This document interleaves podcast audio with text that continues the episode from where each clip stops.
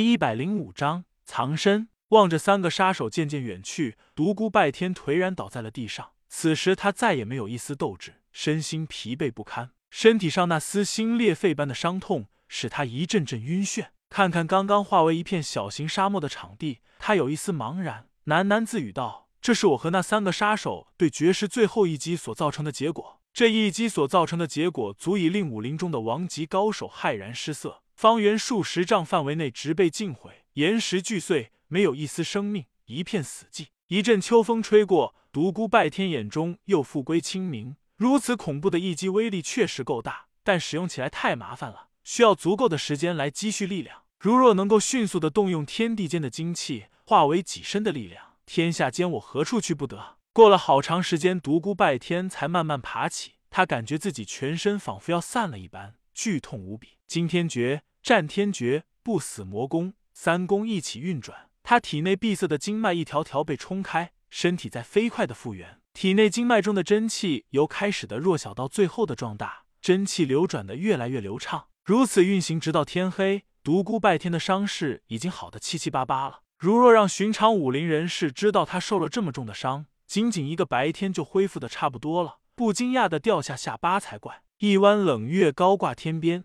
天地间一片银白。独孤拜天打了些野味，坐在火堆旁烧烤，一会儿功夫，诱人的香气便飘散了开来。如果不是在被天下人追杀，此情此景，他会感觉很惬意。在家乡长风镇时，他和朋友们常常在镇外的树林旁烧烤野味，那时是何等的快乐啊！可是短短半年不到，他竟然成了天下人的公敌，一个被世人所唾弃的魔。有一丝失落，有一丝迷惘。那曾经的欢乐将不再拥有，那似水的年华将一去不返。但很快，他的内心又升起了一股冲天的豪气：与天下所有人为敌又如何？百年人世，浮浮沉沉。这只是一个小圈子，一切如过眼烟云，转瞬即逝。他坚信，在这个世界之外，还有一个更为广阔的空间，那是一个未知的领域，在哪里？也许有圣级高手，也许有神仙。他的最终目标是要到达那片未知的领域。怀着这种复杂的心情，他进入了梦乡。在梦中，他梦到了一个光怪陆离的世界，在那里，所有人都不老不死，永生不灭。在那里，每一个人都有着强大的力量，就好像世人所说的神。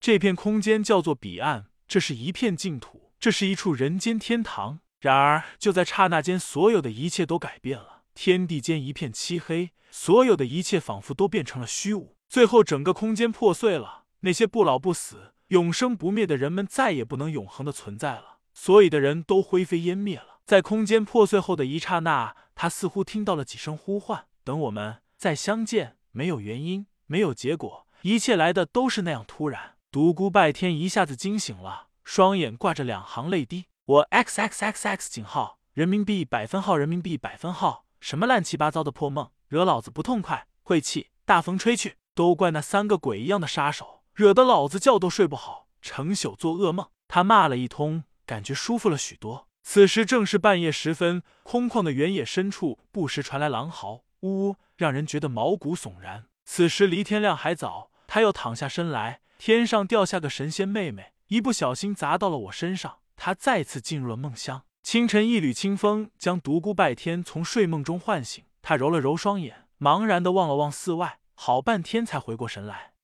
老子被正道那帮混蛋逼到这来了，再继续向里走，就该进入那茫茫茫无际的大草原了。那个莫名其妙的地境高手劝我向西走，这不是让我远避人烟，跳出红尘吗？老子快成苦头陀了。他站起身来，活动了一下筋骨。刚想向原野深处走去，正在这时，他突然发现远处有一丝亮光闪烁了一下，锋利的兵器。独孤拜天立刻感觉到了危险，他知道定是正道的那些混蛋追上来了。妈的，这帮人是属狗的，鼻子这么灵！他想向原野深处跑，但又有一些犹豫，自己的伤势还没有全复，如果这样跑下去，说不定会被人追上，到那时伤痛加疲劳，对上那帮混蛋可就不妙了。他低头看了看脚下的喜沙。一狠心道：“赌一把，虽然最危险的地方就是最安全的地方，这个方法已经变得很老土了，但也没有别办法了。”独孤拜天双脚踩在细沙上，运起全身的功力，口中喊道：“沉！”他整个身子一下子深深的沉入了沙土中。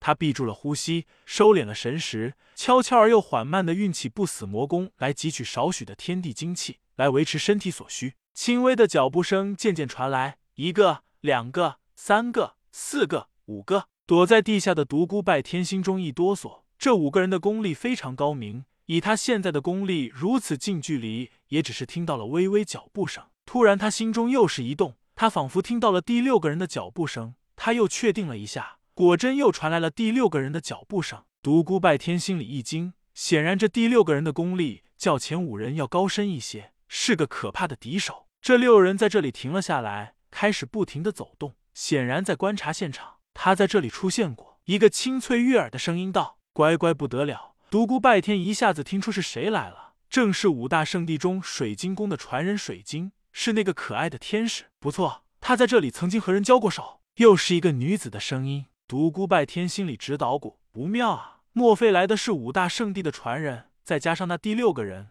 那岂不是六个次王级高手？如果让他们发现的话，那我岂不是死定了？果真验证了独孤拜天部分猜想。这时，幻天轩的传人王道沉声道：“好恐怖的一场大战！如果我没猜错的话，这片小型的沙漠就是这场战斗所造成的，真可谓惊天动地的决战！”哼，这个小子越来越厉害了。当初在雾隐峰顶时，他还远未达到次王级境界，在我手下，他绝对走不过十招。想不到短短三个月未见，他竟能够达到如此境界。独孤拜天一听便知道是那个妖女卜雨思，他一下子想起来了。这个妖女在雾隐峰时曾经踹过他屁股一脚，害得他疼了半个月。他心中嘀咕：“妈的，妖女等着瞧，你不要落在我的手里，要不然有你好受的。”这时他又听到了伤心人的声音：“曾经有四个人在这里决斗，而且都是高手。”李师道：“这样看来是三个高手同时出手对付他。”伤心人道：“也有可能这三人不是一起来的，有可能是第一个人来到这里后和他大战之后不敌败逃，而后第二。”第三个人又陆续来到这里和他打斗。不管怎样来说，这个独孤拜天太不简单了，变得越来越厉害了。李师道，不，肯定是三个人一起同他大战。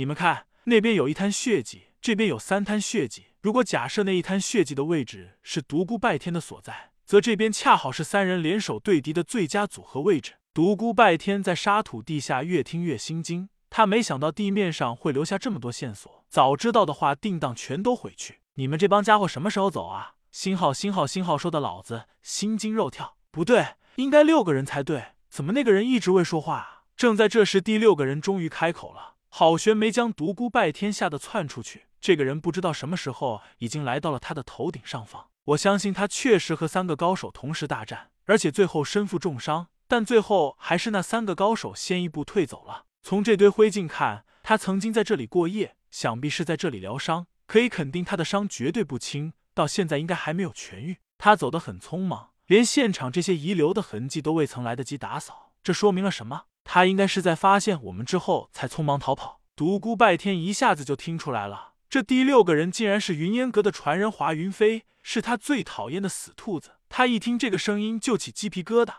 他没想到这个家伙的功力竟然如此高超，乃是这六人之最。最让他无法忍受的是，这个家伙竟然站在他的头顶上方，使他浑身都觉得不舒服。妈的，你个死兔子，你太让我恶心了！待会儿我要将头发洗上一百遍。我 X 井号人民币星号百分号。他暗暗的咒骂。伤心人道：不错，我想他受了那么重的伤，应该跑不远。我们赶紧追下去，定能够将他捉住。卜雨思也道：说的不错，他肯定跑不远，而且他现在应该没有再战的能力了。我们分头去找。独孤拜天感觉脚步声渐渐远去，已经走了五个人，但就是没有感觉到死兔子离去。正在这时，华云飞突然开口了，像是自言自语：“老鼠待在洞里最安全。”可怜的小老鼠啊，藏进洞里也不应该留下这么多的老鼠毛啊！独孤拜天简直吓得魂飞魄散，他敢肯定华云飞已经发现了他。所谓的老鼠毛，一定是自己沉下来的时候，在地面留下了几根脱落的长发。